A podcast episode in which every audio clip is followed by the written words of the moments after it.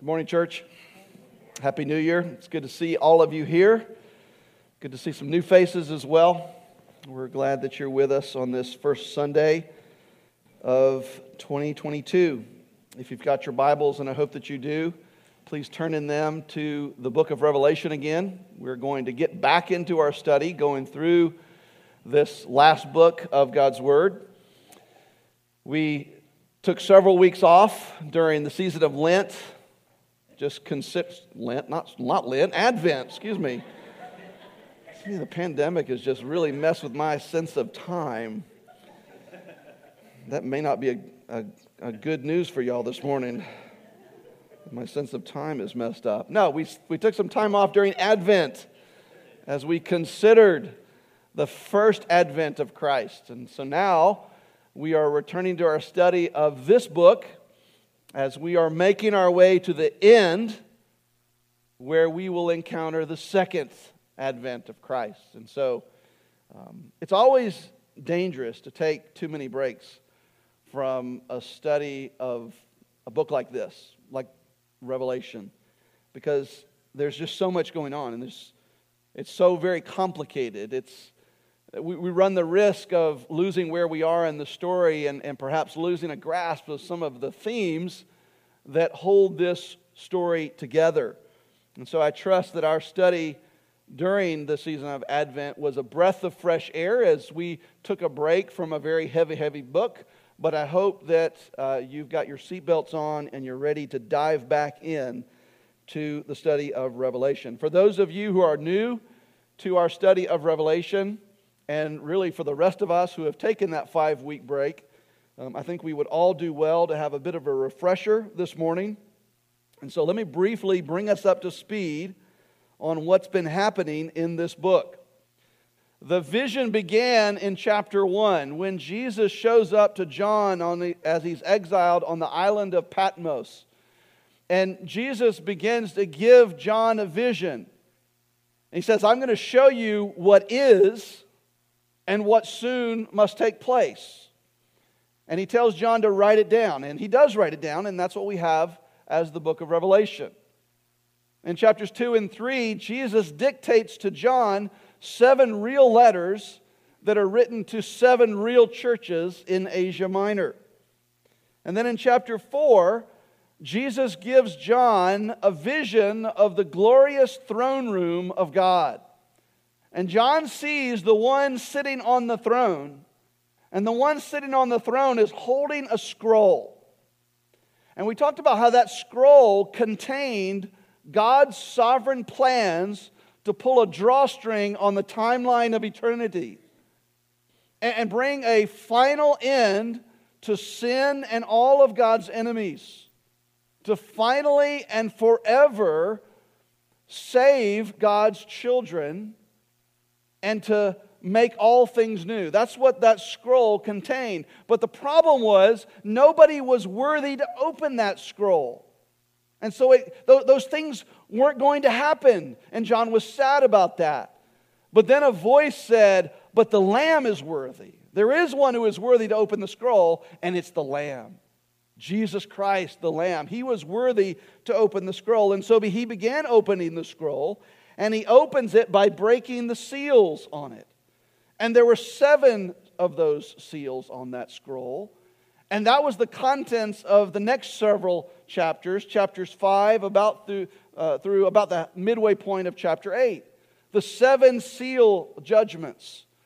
And these 7 seal judgments, which affected about 1/4 of the earth, were followed then by the 7 trumpet judgments in chapters 8 through 11, which affected 1/3 of the earth. And so we began to see an escalation in the severity of these judgments that were being poured out on the earth. And those 7 trumpet judgments were then followed by the 7 bowl judgments in chapters 15 and 16, which affected the whole earth.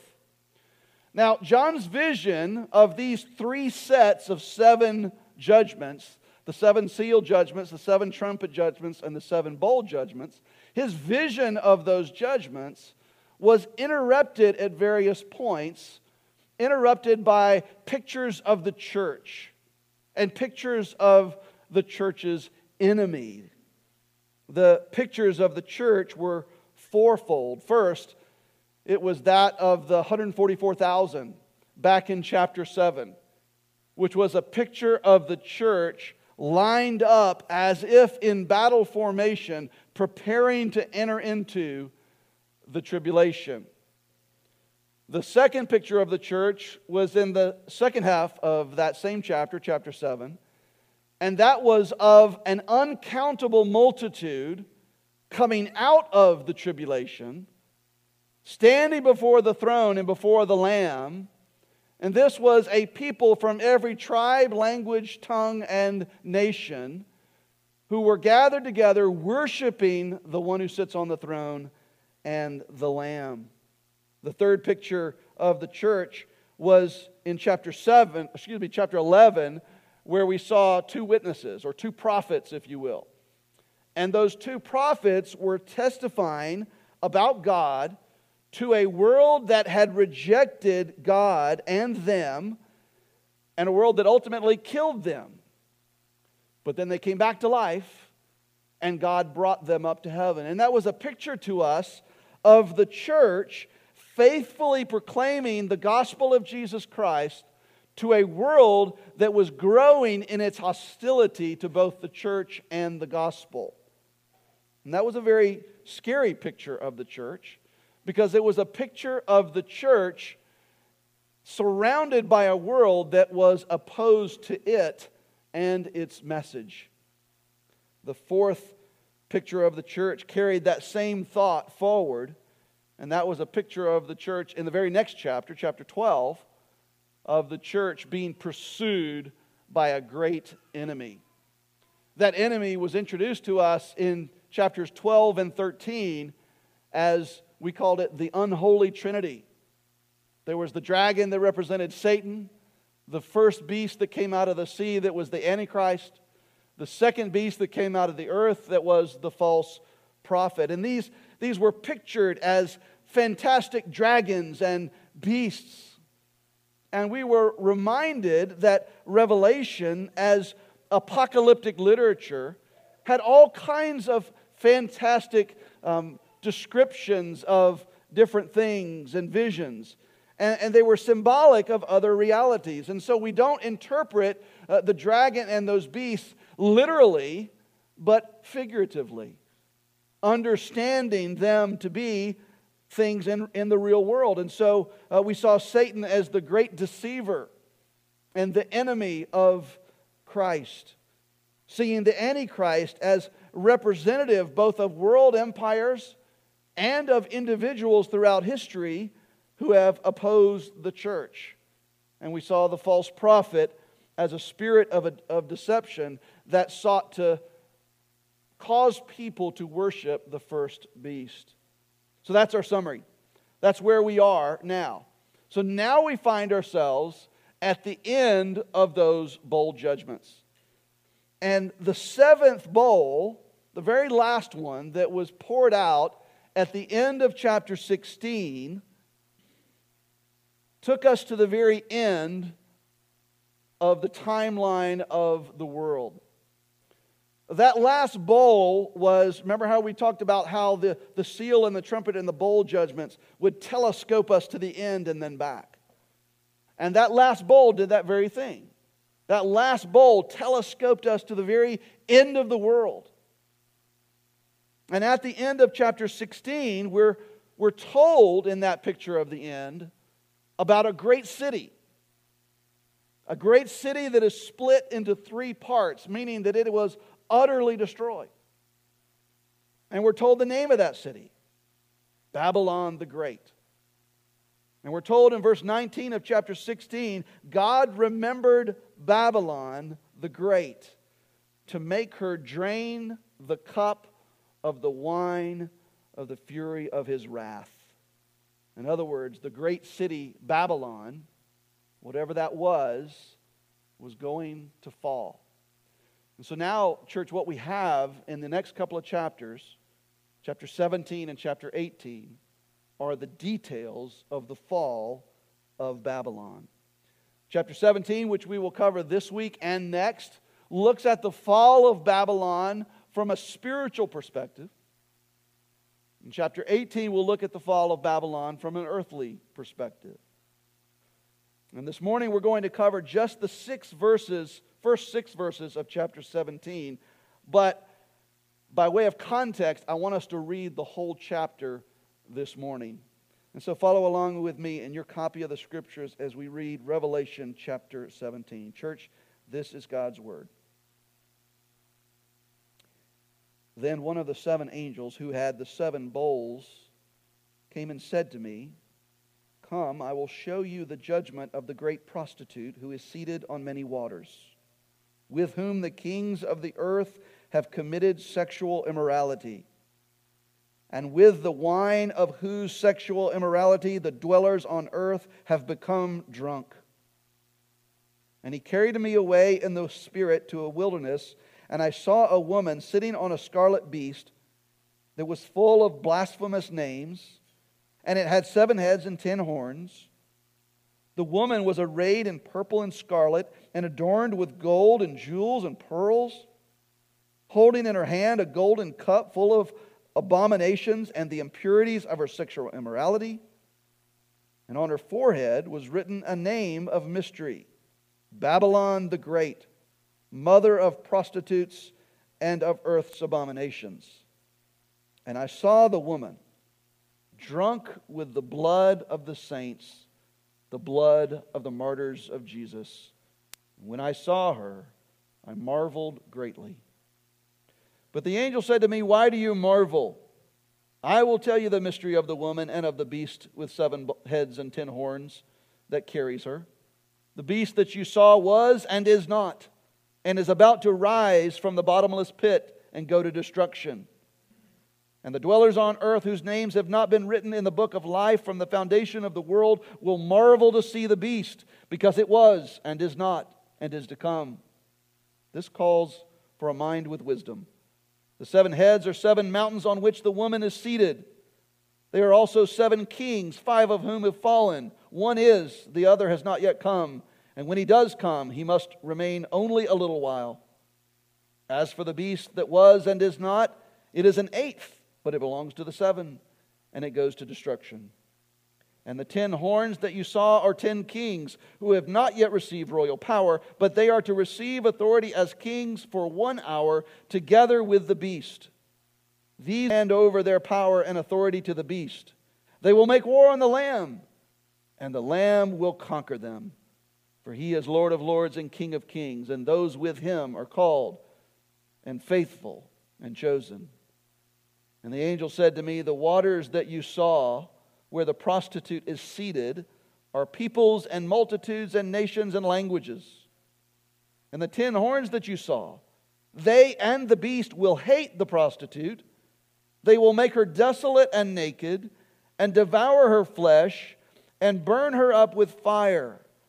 For God has put it into their hearts to carry out his purpose by being of one mind and handing over their royal power to the beast until the words of God are fulfilled. And the woman that you saw is a great city that has dominion over the kings of the earth." Let's pray. Our God and King, we thank you for your word. And we ask now that you would give us focused attention to not only understand what it says, but to live our life in view of what it means.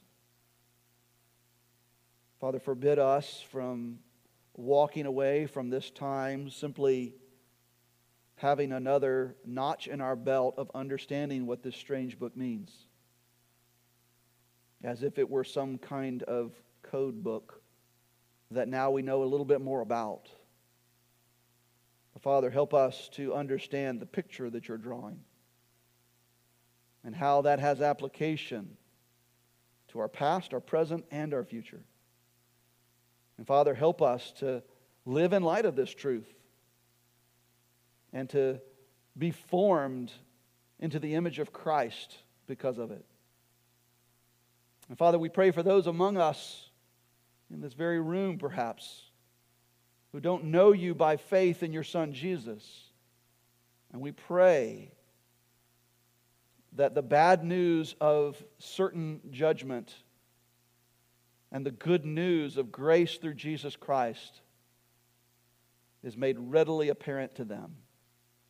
And we pray for a harvest of souls this morning as you bring your children to faith. We ask all of this, Lord, in Jesus' name. Amen. So Revelation chapter 17, let's dive in. It can be divided into two halves. One half we're covering today, the first 6 verses, where we're introduced to this woman, the great prostitute she's called. And then the second half, which we'll, Lord willing, cover next week, which really gives an interpretation of the vision. But the interpretation, if you'll notice, has less to do with the great prostitute and more to do with the beast upon whom she is sitting. So this morning we're going to focus on the first 6 verses and cover the rest next week. So what are those angels from chapter 16 who poured out those bold judgments comes to John and speaks to him and says, "Come and I will show you the judgment of the great prostitute." And so the angel goes on to describe this great prostitute, what she looks like, and what she's doing. And then the angel carries John away in the spirit into a vision, and John sees the great prostitute with his own eyes. And so first we have the description from the angel about what the angel says about this woman, and then we have John's report of what he actually sees in the vision. But the question before us this morning is, who is this woman? Is she a real woman? If she's not a real woman, what is she? What does she represent? Does she represent something in the past, something in the present, or does she represent something that is still to come in the future? And so we need to identify this woman, because it's going to be very difficult for us to understand this passage and next week's passage, and certainly even more difficult for us to apply this passage to our lives if we don't understand who this woman is. So in order to identify her, let's look in these first 6 verses and try to discern what it is that we learn about her, both from what the angel says about her and about from what John reports to us that he sees with his own eyes in his vision. We're told that she is a prostitute. Now, prostitution is proverbially referred to as the world's oldest profession, and it certainly was active during this time.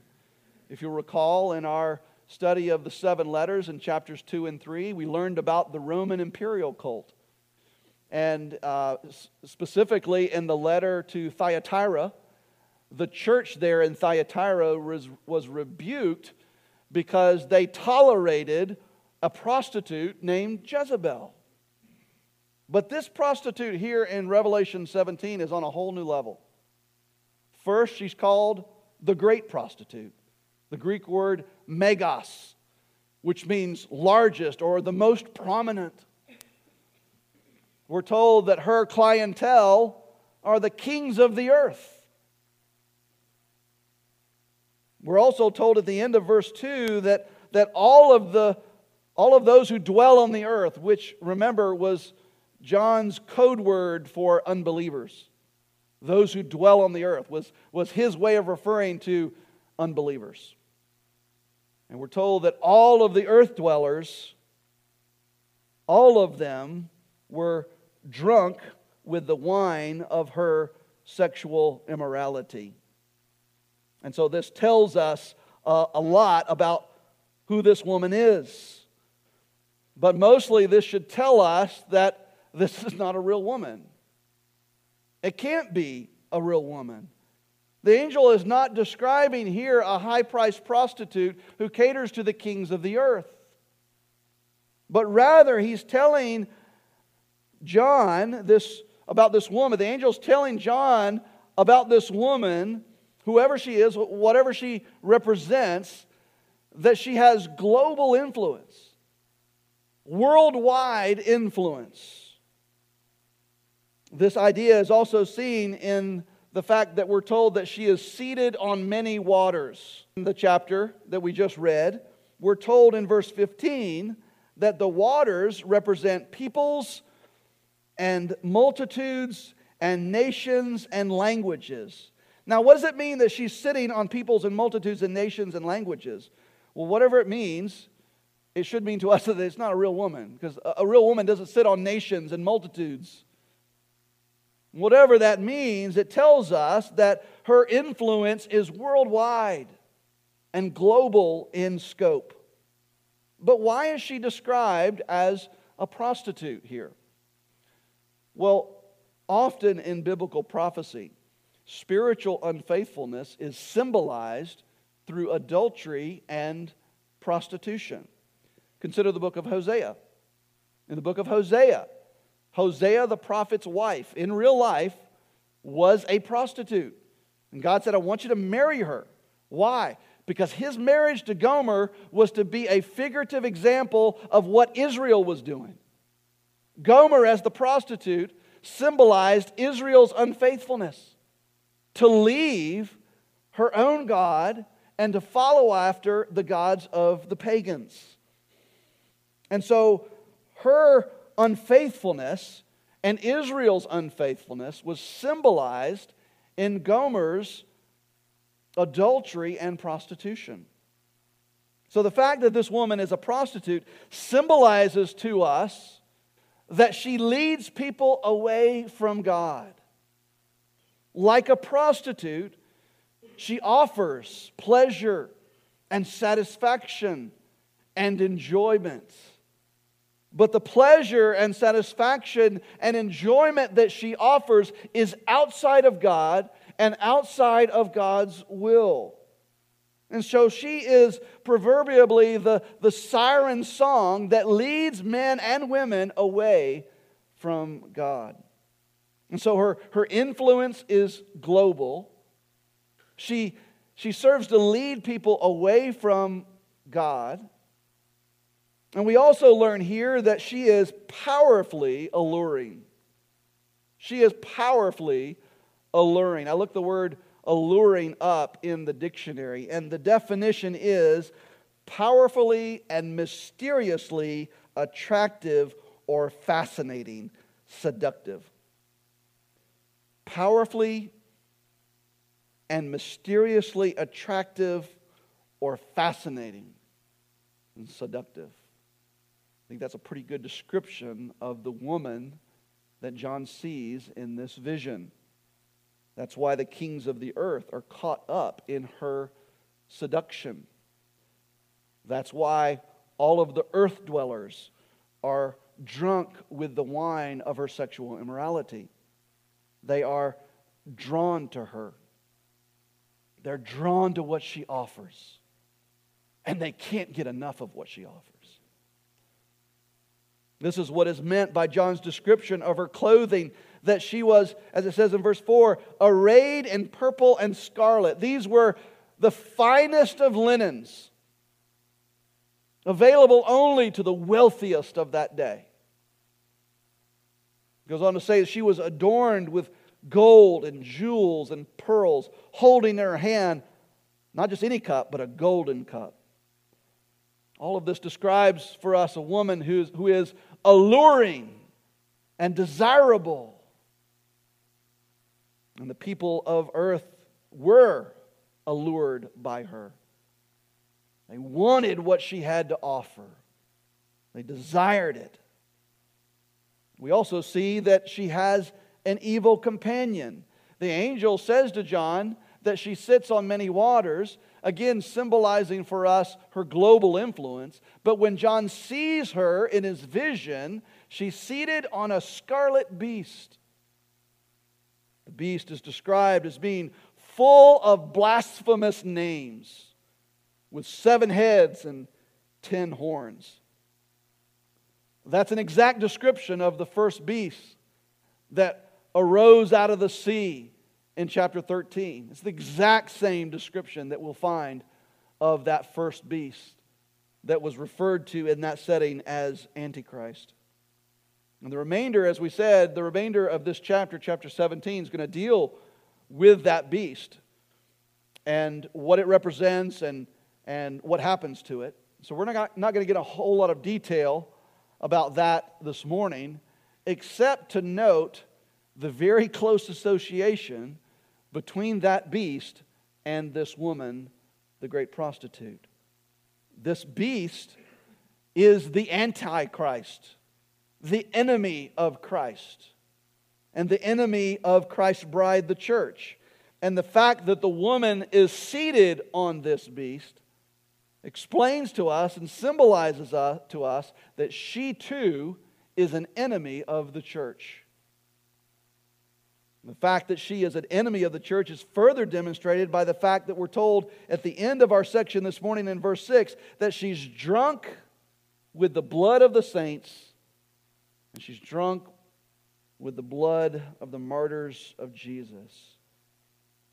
Whoever she is and whatever she represents, her actions result in Christians being killed. Now, I would submit to you, I don't think that is figurative. It's figurative that she's drunk with their blood. It's figurative that she drinks their blood as if she were some vampire. But it is not figurative that as a result of her actions and her influence, Christians will die. And so it's very sobering to see her influence on the church and the effect that she has on the church. And so this is a description of this woman. The final thing that we learn about her is that she's named after a city. In verse 5, John tells us that she has a name on her forehead. And that name that's on her forehead that had been a mystery is now being revealed. So what's the name? The name is Babylon the Great, mother of prostitutes and of earth's abominations. It's quite a name, right? Babylon the Great, mother of prostitutes and mother of earth's abominations. It's kind of like, you know, when Revelation talks about a name on your forehead or a seal on your forehead, it's like, you know, everything aside, this is the reality of who this person is. We're told that the dwellers on earth, those whose names are not written in the book of life, they will have a mark on their forehead that symbolizes that they belong to the beast. We're also told that those whose names are written in the book of life, they have a seal on their forehead, signifying that they belong to Jesus, that they belong to God. Now there's a name written on the forehead of this woman that tells us who she is, even though she's got the gold and the scarlet and purple linens and all of that.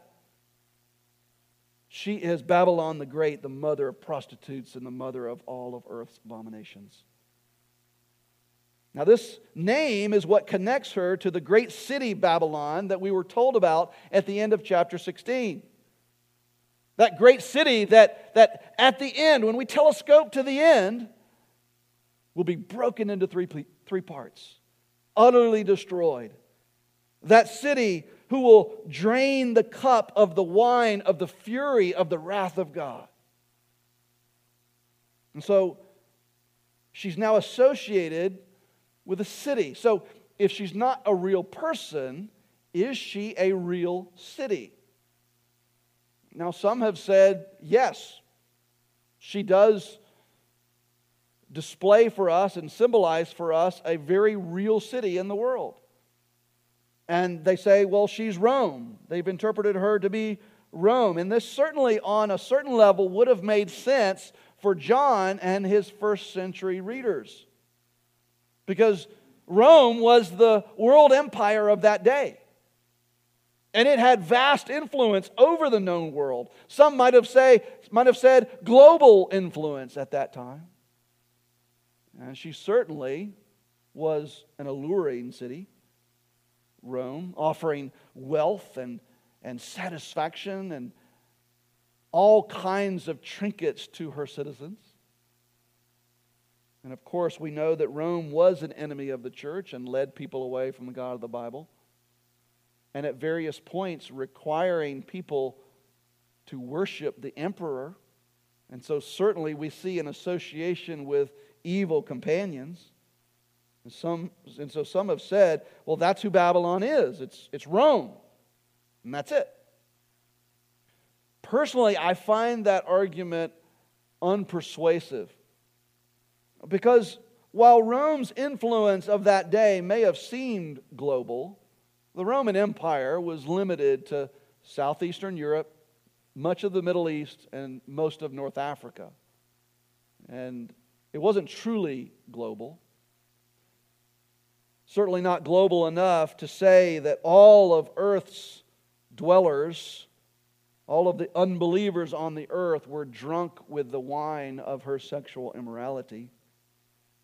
We do know that there was there was Christian church persecution of the church, Christian persecution during this day at the hands of the Roman Empire. We saw some of that in some of the letters to the churches in chapters 2 and 3. But that persecution historically was temporary and very localized. It became much bigger later on. But during this time, during the first century, it was very temporary, very localized. And certainly not so much that we could say that they were drunk, that the Rome was drunk with the blood of the saints. Besides, if she's Rome, this Babylon, then why is she called Babylon, right? It's because Babylon, which was in ruins at this point, Babylon didn't exist anymore. The Babylonian Empire had been in ruins for centuries at this point. But Babylon represented the same kind of evil influence in the Old Testament as the Roman Empire does now in the New Testament, in the first century. Listen to the prophet Jeremiah as he writes of Babylon in Jeremiah chapter 51. Babylon was a golden cup in the Lord's hand, making all the earth drunken. The nations drank of her wine, therefore the nations went mad.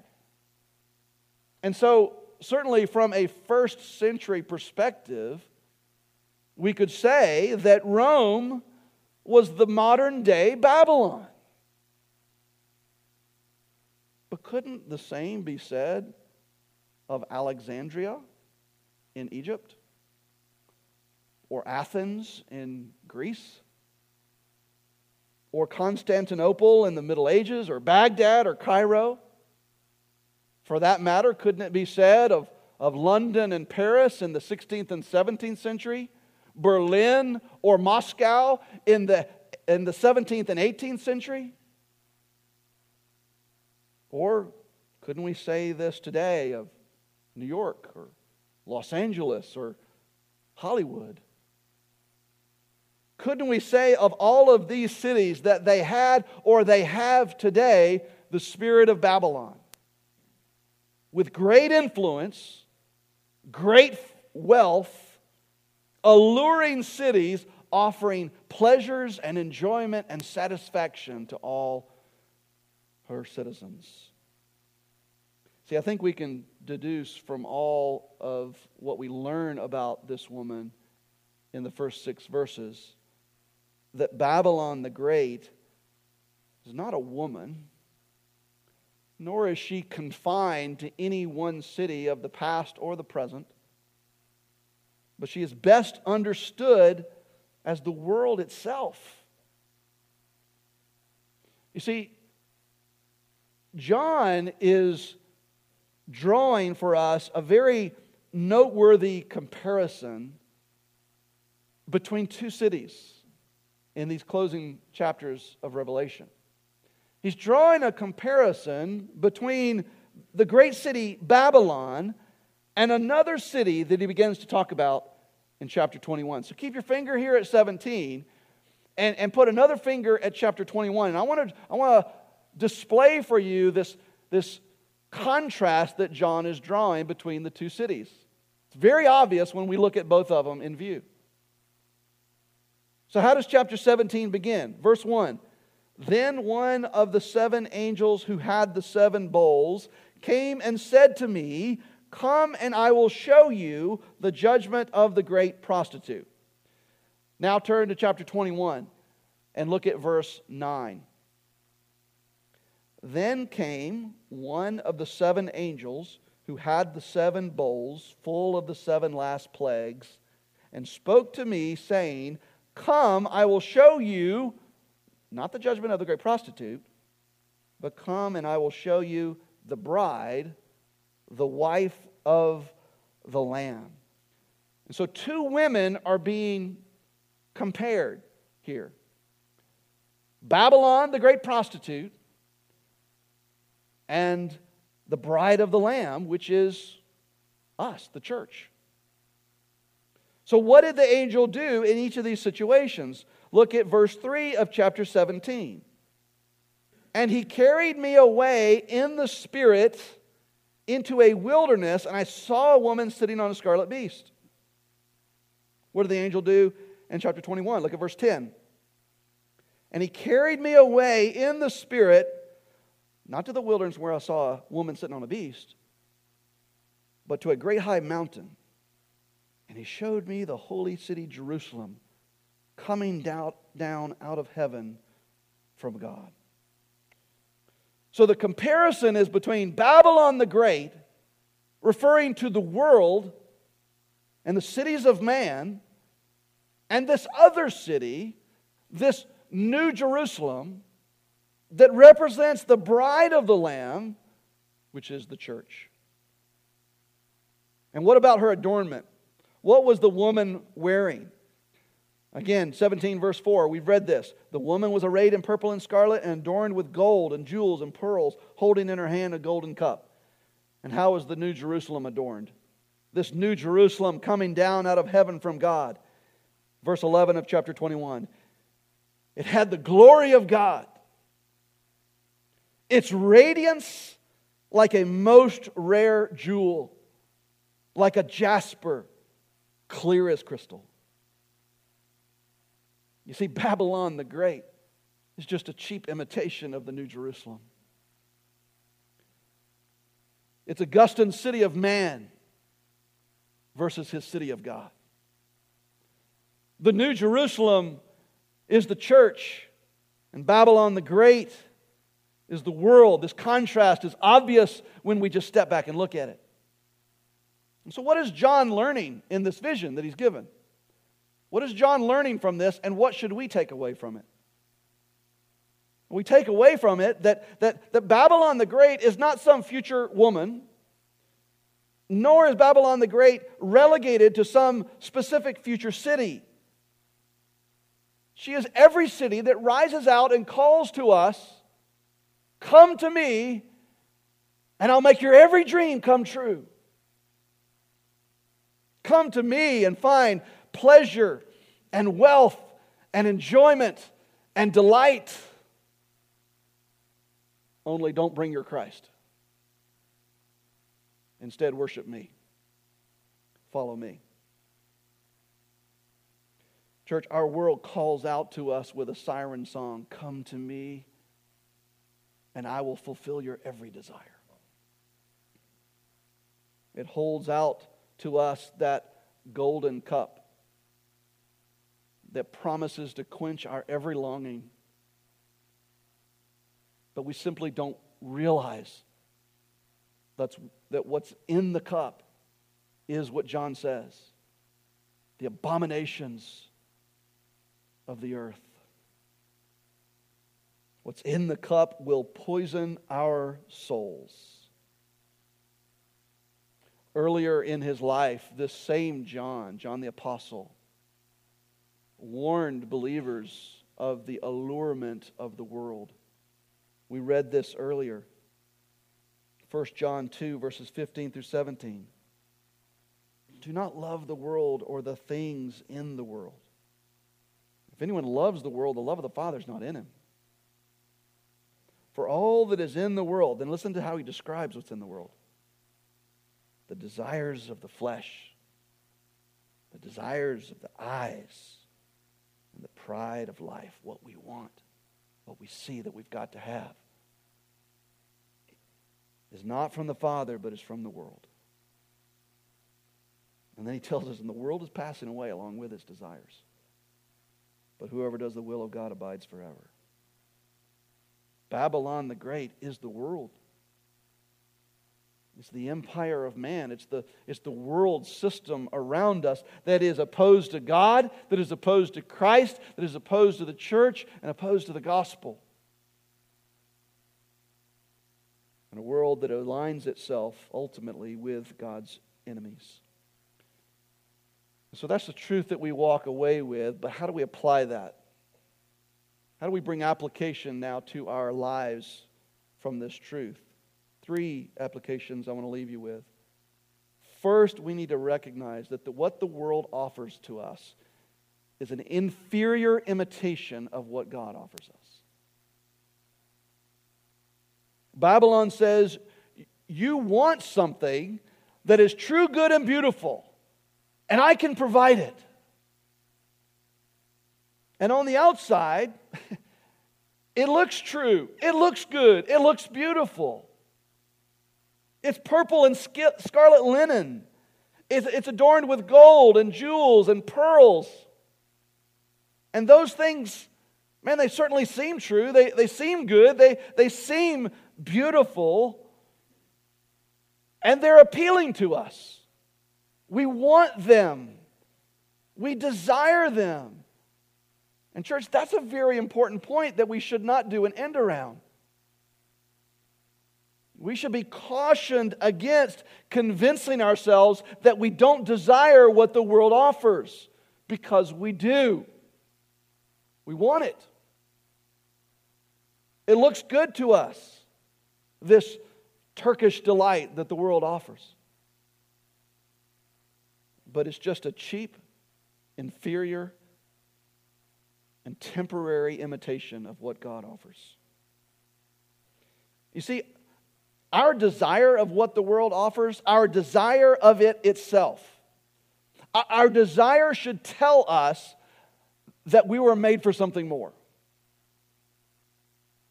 We want something true. We want something good, something beautiful. And God provides it. God provides it. See, these things that the world offers are not necessarily bad and evil in and of themselves. They are evil because they distort and distract from what is genuinely true, good, and beautiful. The fact that the prostitute offers sexual fulfillment to the kings of the earth does not mean that sex is evil. Sexual fulfillment is true, good, and beautiful when pursued within the confines of the context that God made for it, which is marriage, biblical marriage. Man, we should caution ourselves against assuming a posture that Revelation doesn't have anything to do with our lives today, because this is where we live every day. The world offers us to us something that appeals to our God-given desires for what is true, good, and beautiful. But what it actually offers us is a cheap, inferior, and temporary imitation of it. That's the first application. Second, recognize that though the world and those who are following after the world seems to prosper today, her complete and utter destruction is not far off. At the end of verse 6, John records his own reaction to this vision, and it's one of amazement. He says, "When I saw her, I marveled greatly." John expects to see a woman in judgment. After all, that's what the angel says. I am going to show you the judgment of the great prostitute. And so he expects to see a woman in judgment, whatever that would look like. But that's not what he sees in his vision. He sees a woman who is wealthy. He sees a woman that is unmatched in her beauty. A woman that has global influence over the whole world. And we're told that he marveled greatly at the sight of her. And I can't help but wonder if John thought, where's the judgment? Where's the judgment? Well, the judgment was not far off. One of the things that we'll see next week in the remainder of chapter 17 is that the beast is going to turn on her. Listen to verse 16. And the 10 horns that you saw on the beast, they and the beast will hate the prostitute. They will make her desolate and naked and devour her flesh and burn her up with fire. Her destruction is not far off. One of the great themes of the book of Revelation is that God will bring final and fair judgment for all sin and rebellion against Him. He's heavy on mercy right now because He's still bringing sinners to the gospel. There's still time to repent. There's still hope for redemption. But there will be a day when God's mercy will be no more, and judgment will be poured out. And those who followed the world and drank from her cup and rejected Christ, they will receive their due reward, and it will be eternal judgment. But those who embraced Christ and drank from His cup instead of the world's, and followed Him instead of the world, they will receive their inheritance. And as we learned last week, their inheritance, our inheritance, will be imperishable, undefiled, and unfading. Their inheritance will be life everlasting with God. So don't marvel at this world. Though it seems to prosper, though it seems to have incredible influence, though it is closely attached to evil, don't marvel at it, no matter how great it gets. Instead, marvel that no matter how great it gets, and it'll get greater, it will be completely and utterly done away with. Instead, marvel at Jesus. Marvel at the Redeemer. And so, consequently, a third application. Recognizing those two things are true.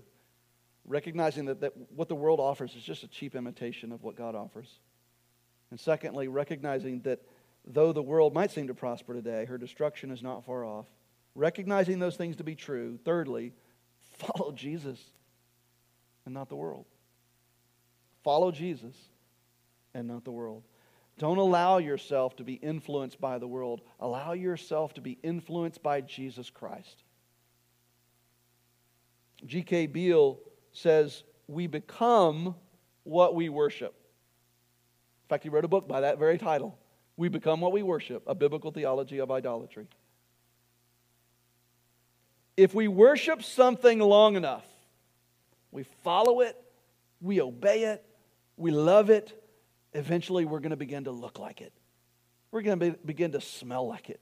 We're going to begin to act like it.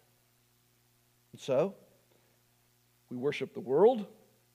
We follow the world. We love the world. We obey the world. Eventually we're going to begin to look like the world. But if we worship Jesus, we follow Him, we serve Him, we love Him, we obey Him, friend, we will begin to look like Him. So who do you want to be like? The world or Jesus? Those who know and love Jesus will increasingly find themselves rejecting what the world has to offer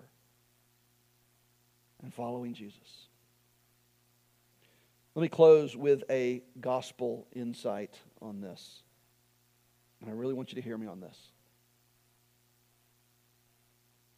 Apart from the gospel, every single one of us would be shackled to Babylon. Hopelessly shackled. Hypnotized by her never-ending promises of wealth and satisfaction and delight and enjoyment. And we would have no way out. And we would receive the just reward for that pursuit, which is eternal judgment. But God so loved the world that he gave his only son, that whoever believes in him might not perish, but have everlasting life. For those in here who have been given that everlasting life by the grace of God through faith in his Son, Jesus Christ, resolve yourself, friend, to honor and glorify and serve and follow and obey Jesus, not the world. And if you have found yourself looking more like the world than your Redeemer, then friend, just repent. Repent of that. And fall upon the mercy of God. Confess your sins to God, recognizing that he has forgiven you. And ask him to help you serve him, love him, honor him, walk behind him instead of walking behind the world. And by the way, remember what Jesus said is going to happen to those who follow him.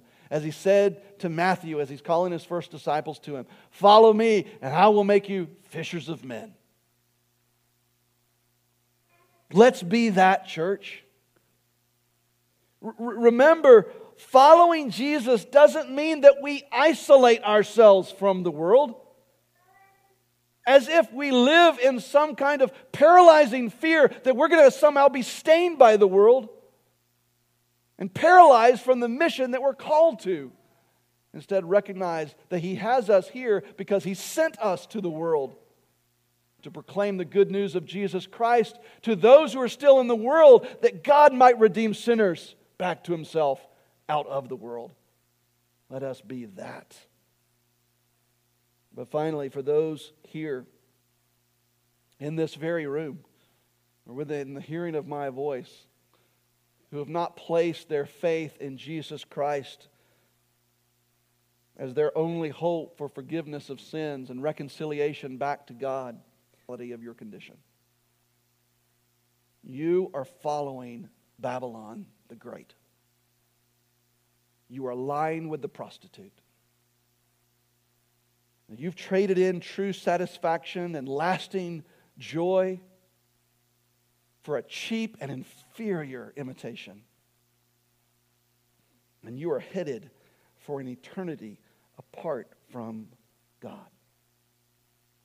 If you want something different, if you want something more, if you long to be reconciled to the God who made you, if you long to be freed from the shame and the guilt and the eternal judgment for your sin and rebellion against God, your only hope is to throw yourself at the mercy of God and trust in Jesus Christ, his Son, alone. You cannot earn your way out of that condition. You can't buy your way out of that condition. You can only faith your way out. And you faith your way out by putting your faith in Jesus Christ, crucified and risen again. You turn from your sin and your self-rule, and you turn to Jesus Christ in faith and his rule over your life. So will you come to faith in Christ this morning and begin a brand new life of following him instead of the world? Let's pray. Our God, we thank you so much for your precious, holy, and inspired word that gives to us this morning a message of hope, a message of correction, a message of your grace being offered to sinners and rebels like us. Father, as we see this picture of Babylon, Father, we who are real with ourselves will admit that That describes us. We walked away from you. We chose our own paths. We chose to be independent of you. And we stood in a place of deserved judgment. But you were so jealous for our worship, so determined to reconcile your children back to yourself, that you made a way for even dirty sinners like us, following after Babylon, to be made right with you. And so, Father, in faith, we thank you so much for Jesus. Thank you for Christmas, the first Advent, and all that that accomplished for us. Thank you for bringing us to faith in Jesus and giving us new life in Christ. Thank you for the mission and the ministry that you have given us in our church and our community. Father, we still live around Babylon, though. So we do ask that you would protect us from the evil one, as Jesus prayed for us in the Garden of Gethsemane. But Lord, we don't want to be isolated from the world. We don't want to be absent from the world, because we know that when Jesus prayed in that same garden, he also prayed that, saying that he had sent us to the world, just as you, Father, had sent him into the world. So, Father, we know that we live as sent people. Make us fishers of men. Help us to follow you so much, not only that we look like you and we act like you, but we're used by you through the proclamation of your gospel to bring people into the faith, to be fishers of men. Make us faithful in that in this new year, Lord. And we pray that by your grace and for your glory, at the end of 2022, we will look more like Jesus than we do today. Make that so, Lord. And Father, for those among us who don't know Jesus, who've never come to faith in Christ, Lord, I pray that the incredibly bad news of their hopeless condition is made readily apparent to them. And in the next breath, that they would see the incredible and eternal hope that is held out in the gospel. We ask, Father, that you would usher them across the line of faith to trust in Christ alone. Not to trust in their own works, not to trust in their own ability to make themselves a better person, not to trust in their own church attendance, not to trust in their own religious experience, but to trust in Christ crucified and risen again as their only hope to be rescued from what they deserve. Bring them to faith in Jesus and make them a new person. And Lord, would you be glorified through their life and through our life? We ask this in Jesus' name. Amen.